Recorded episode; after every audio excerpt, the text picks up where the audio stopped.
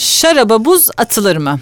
Tabii ki de bu size kalmış ama biz normalde tavsiye etmiyoruz. Çünkü şarap zaten %15 alkolün altında e, alkole sahip olan bir içecek. Ve aromalarıyla beraber şarabın karakterini ve stilini, lezzetini algılayabiliyoruz. Siz şarabın içine buz attığınızda tamam ulaşmak istediğiniz sonuç olacaktır. Şarap soğuyacaktır ve soğuk kalmaya devam edecektir. Ama bu arada şarabı seyrelteceksiniz. Hem aroma hem lezzet olarak hem de alkol olarak. Dolayısıyla da açıkçası çok fazla tavsiye etmiyoruz. Onun yerine iki tane metot önerebiliriz. Bunlardan bir tanesi e, dondurulmuş üzümleri şarap kadehinin içine atmak. E, bir diğeri de çay poşeti, tea bag metot diye adlandırılan metot. Küçük bir buzdolabı poşetinin içine buzları koyarsınız. Buzları kadehin içine koyarsınız torbayla beraber tabii ki de. Şarabı etrafına dökersiniz e, kadehin içine. Yani e, böylece de hızlı bir şekilde şarabınızı soğutmuş olursunuz. Aynı zamanda da seyretmemiş olursunuz.